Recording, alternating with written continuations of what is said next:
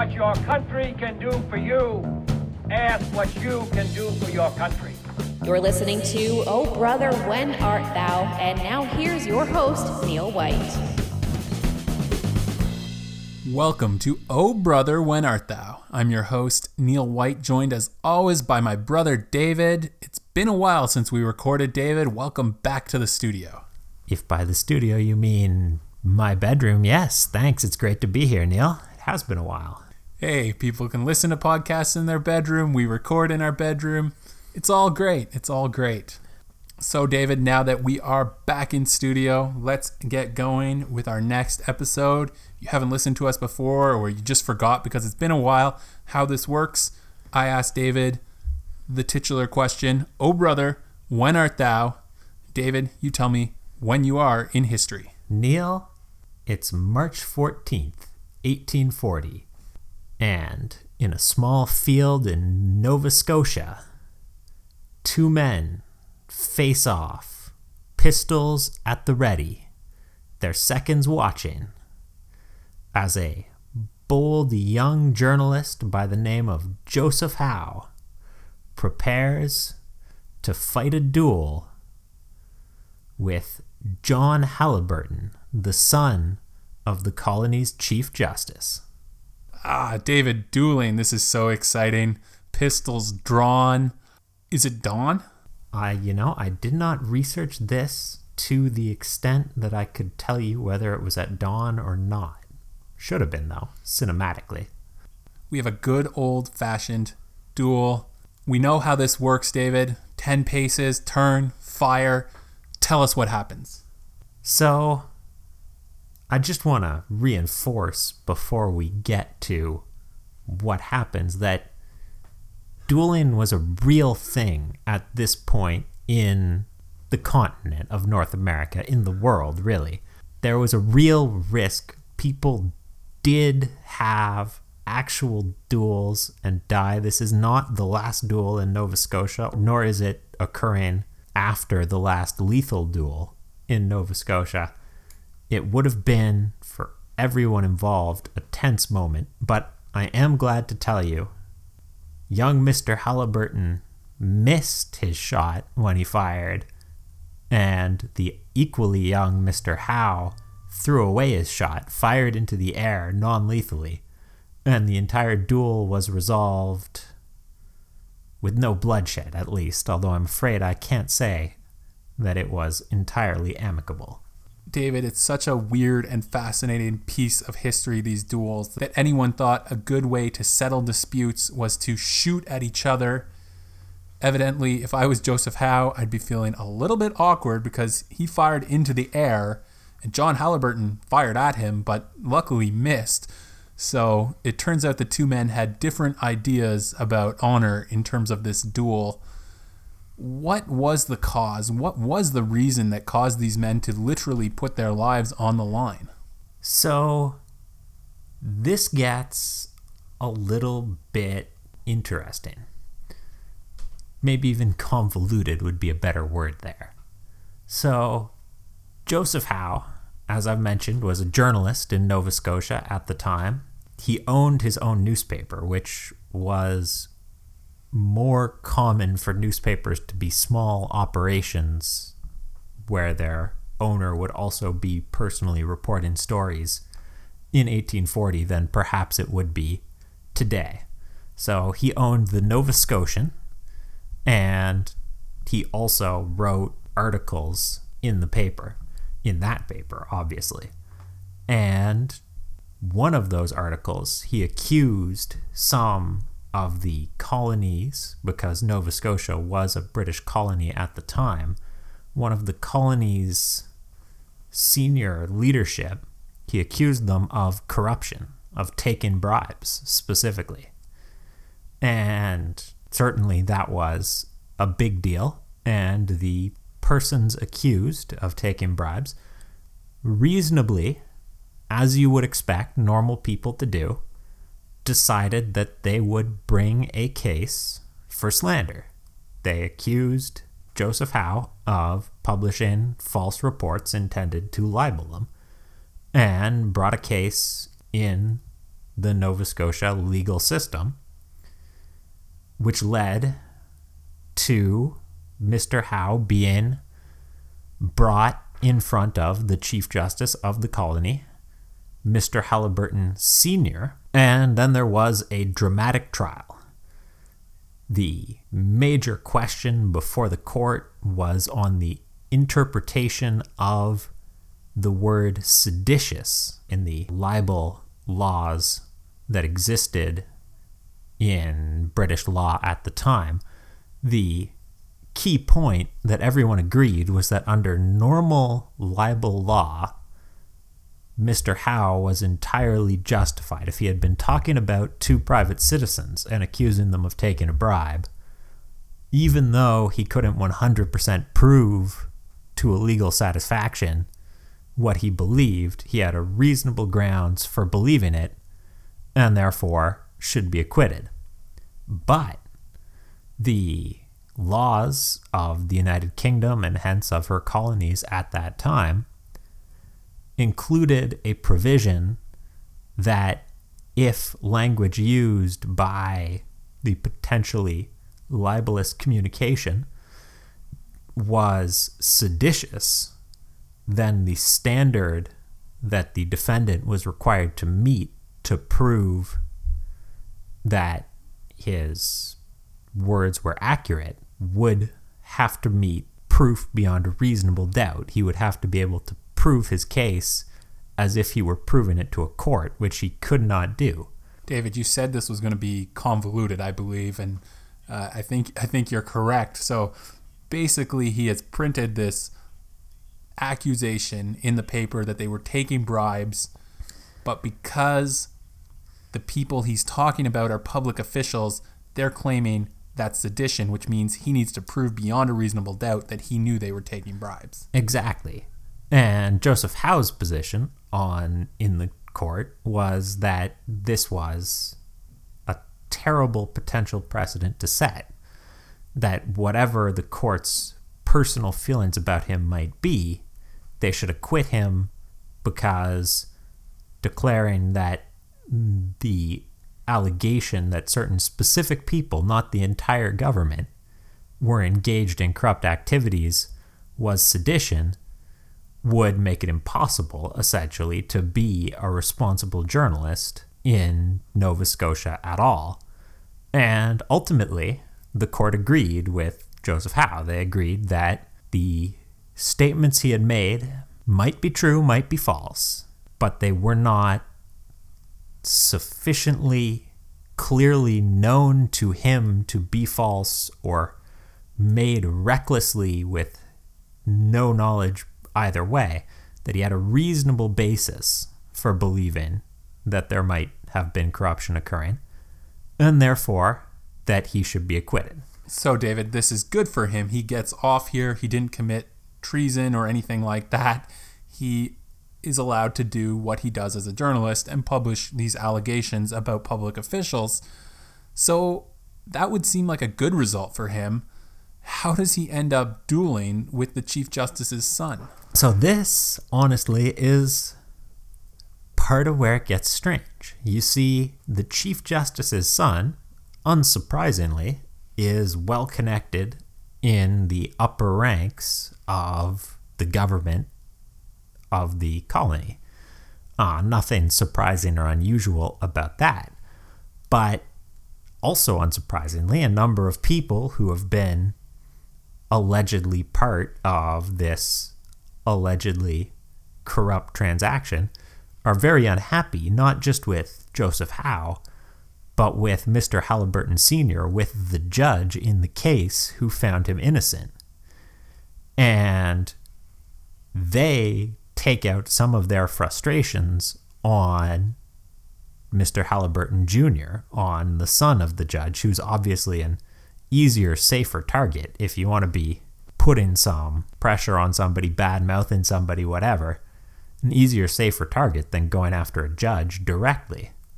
Which leads to Mr. Halliburton feeling that he is being hard done by because Mr. Howe not only got off, but also refuses to apologize and continues to stand by his reporting in spite of the judge's commentary, which suggests that the judge did not believe the reporting that Mr. Howe had done. But flip it around Joseph Howe is a young crusading journalist who really believes that he has broken a serious corruption story. And he's not backing down from his allegations. He is standing by. And for Mr. Halliburton Jr., he feels like Mr. Howe is betraying him, essentially, making his father look worse by refusing to agree with the judge's suggestions that the that the allegations might be factually inaccurate and walk them back publicly. David, it's hard not to see Joseph Howe's point here. If John Halliburton Jr. is so offended by these government officials being mad at him about this whole thing, shouldn't he take it up with the government officials, not the journalist? Well, that's certainly one point of view, but Halliburton really feels that this is Joseph Howe's trying to take advantage, basically, that he's unscrupulous and he's deliberately using the acquittal which he got on legal processes as cover and using it to suggest that possibly his reporting is accurate and supported by the courts. So now there's a dispute between Mr. Howe and Mr. Halliburton.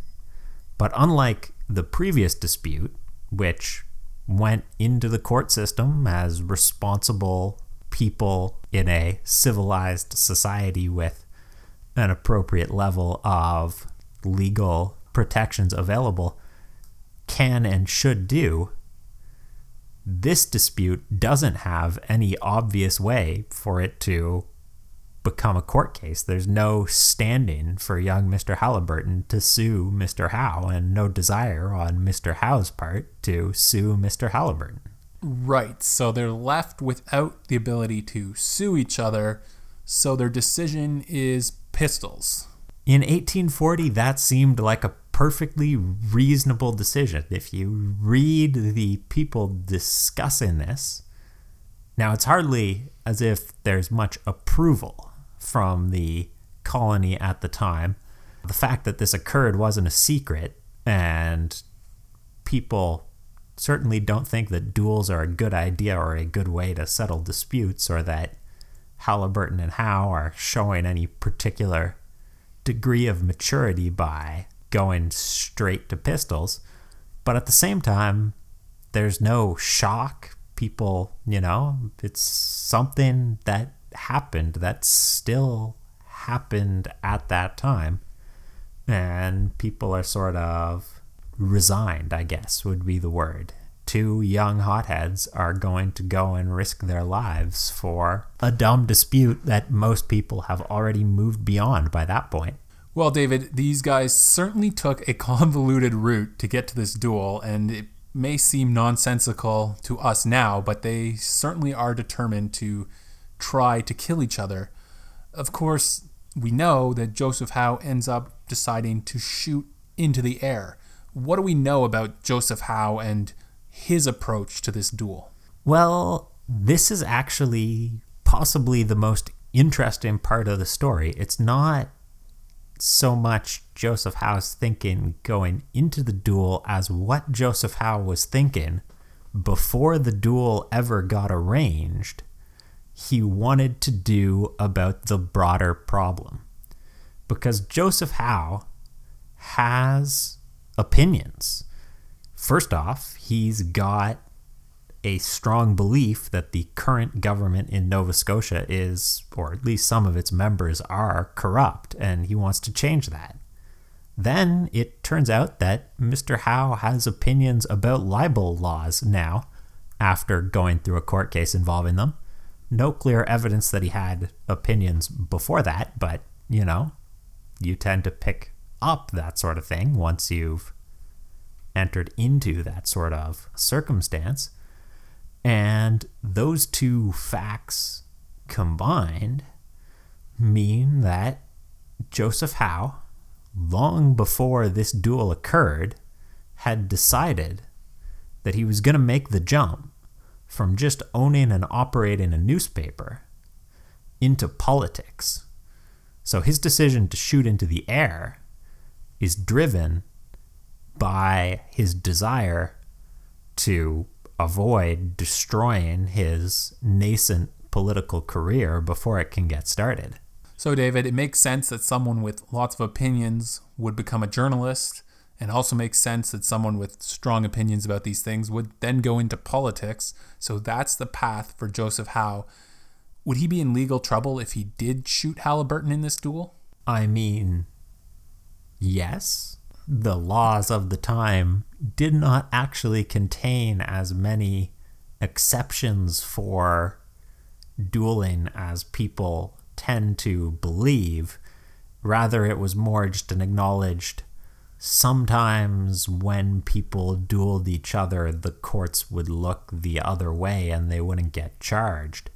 But pragmatically, if he'd shot the son of the Chief Justice, they probably would have thrown the book at him and he probably would have gone down for it.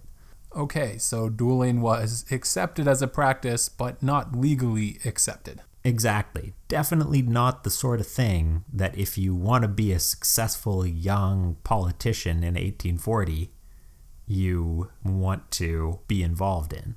So, luckily, everyone manages to walk away from this duel. It's a good thing for Joseph Howe that John Halliburton Jr. wasn't much of a shot, apparently. What happens next? What is the outcome of this skirmish in Nova Scotia? Well, Joseph Howe goes on to become a very prominent Nova Scotian politician. He's involved in all kinds of the political causes of the day the Crimean War, the railway building of the period. He's the biggest rival to Charles Tupper, the other notable Nova Scotian politician of the time. And that rivalry actually leads him to oppose Confederation initially. He's one of the most significant anti Confederation campaigners in Nova Scotia, which makes him one of the most important anti Confederation speakers anywhere that Canadian Confederation was happening, because Nova Scotia was really the linchpin, really very critical for whether Confederation would go forward. And that's what makes Joseph Howe's flip his decision to join Confederation and support it after Confederation occurs. He decides to recognize it as a reality and not leave the country at a time when it really was believed that Nova Scotia was going to leave and that the entirety of the Canadian Confederation project was going to fall apart because of it. So important to future Canadian history. And the fact that he managed to make the leap into politics and avoid having his nascent political career be destroyed either by going to jail for murdering someone or alternatively by getting shot. Really, this moment actually is a crucial one in Canadian history, even though at first sight it seems very, very stupid. So, Joseph Howe started off against Confederation, the Union of Canada, into the country of Canada, but he flips and becomes one of the reasons why the country ends up holding together in the way that it has to this very day. Exactly, yes and all because John Halliburton Jr. wasn't a very good shot. That about sums it up, yeah. Thanks for telling us this story, David. I always enjoy this, Neil. Now, we always like to end with something fun, a little quiz. So I do have a quiz for you, David. All right. All right, David. So we have done this a few times now. We look at the historical accuracy of some popular culture. In episode 11, The Philosophy Student and the Spartan Army, we looked at movies. In episode 46, The French Bandits and the Black Flag Army, we looked at TV. And in episode 51, The People, the Senate, and the Dictator, we looked at Broadway. So today we're going to look at another piece of pop culture, which is video games. And we are going to look at the historical accuracy of a few video games. Ready to go? All right, what do you got? Let's start with a very popular video game series about history the Assassin's Creed games. And the titular assassins in this game are based out of Masyaf Castle in Syria. Is this true to real life? Well, I don't know how much of the overall Assassin's Creed mythos is even remotely historical, but the early Hashashin, from whom the name Assassins comes into English, were indeed based out of Syria, so I'm going to go with yes. You are right, David. The castle was once home to that feared assassin's order. Let's jump ahead through time to Battlefield 1, a video game about the First World War. It has some pretty awesome sniper missions, mostly with scoped rifles. True or false that real World War I snipers would have scoped rifles? Well, that's a true or false question that is not as directly simple as all that. Scopes existed in World War I, but they weren't common, and certainly even among snipers, especially at the beginning of the war, where virtually no armies had invested in proper telescopic sights for their troops before the beginning of the combat, it wouldn't be a guarantee that every sniper would have a scope.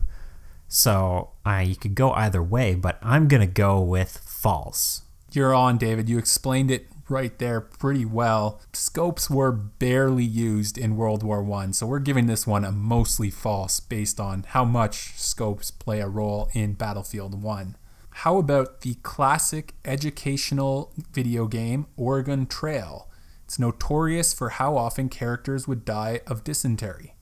Is the portrayal of the disease on the American frontier accurate? Huh, you're moving really beyond the scope of what I am confident with historically. I'm not entirely certain. But on the other hand, disease was a major problem. So since I have to guess, I'm going to guess that yes, dysentery was a major problem on the American frontier. You are right, David. We played this game a bunch as kids and we died quite a few times that way.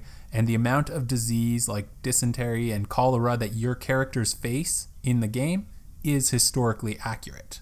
Now, my favorite video game, David, of all time is The Saboteur, in which you play an Irish member of the French resistance in Nazi occupied Paris during World War II. If you make the Nazis too angry, they'll send zeppelins after you, raining gunfire down from above. Is that historically accurate or not? In the Second World War, I do not believe that the Nazis were using zeppelins for combat operations. No. You are correct, David. In fact, the Germans destroyed all of their Zeppelins in early May 1940, prior to the invasion of France.